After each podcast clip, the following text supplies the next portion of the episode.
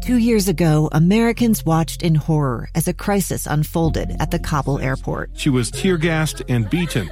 Images of thousands desperate to escape Taliban oppression filled our news feeds. More than 80,000 Afghans made it to America. But the story didn't end there. It was very cold. There was no power, no heat. Who would help our newest neighbors?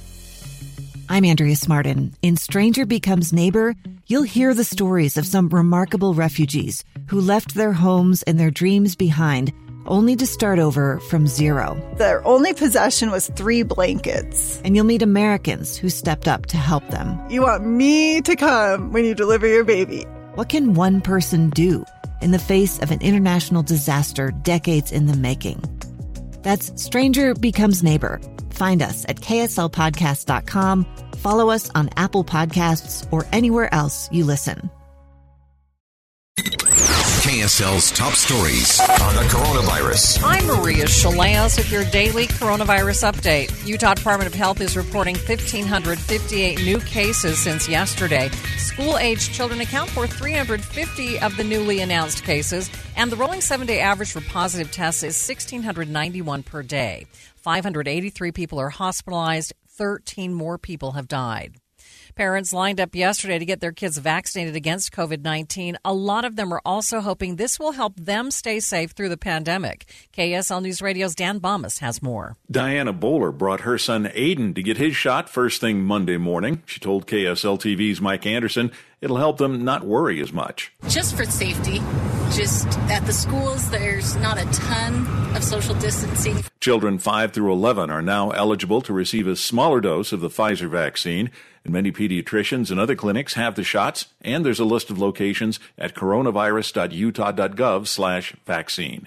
Dan Bammes, KSL News Radio. A government official claims Pfizer is expected to seek permission to administer COVID 19 booster shots to everyone 18 and over by the end of the week. Details from ABC, Stephanie Ramos. Pfizer so far says they don't plan to announce anything to do with vaccine boosters, but if it does happen, it could dramatically increase the number of Americans eligible to receive that third shot. Take a look at these numbers. According to the CDC, so far, 24.8 million Americans have gotten boosters. Right now, Pfizer and Moderna boosters are only available to people over the age of 65 and people over 18 who have certain medical conditions or work or live in an environment that puts them at a high risk of exposure.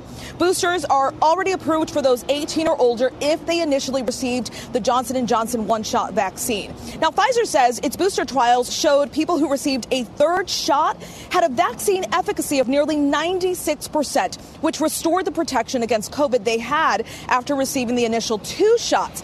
Now, these trials included participants as young as 16 years old. There's usually a lag of a couple of weeks between the request and the FDA examining that data, then making the recommendation. And also keep in mind the CDC has to weigh in. So we could be several weeks away before everyone over the age of 18 can receive those boosters.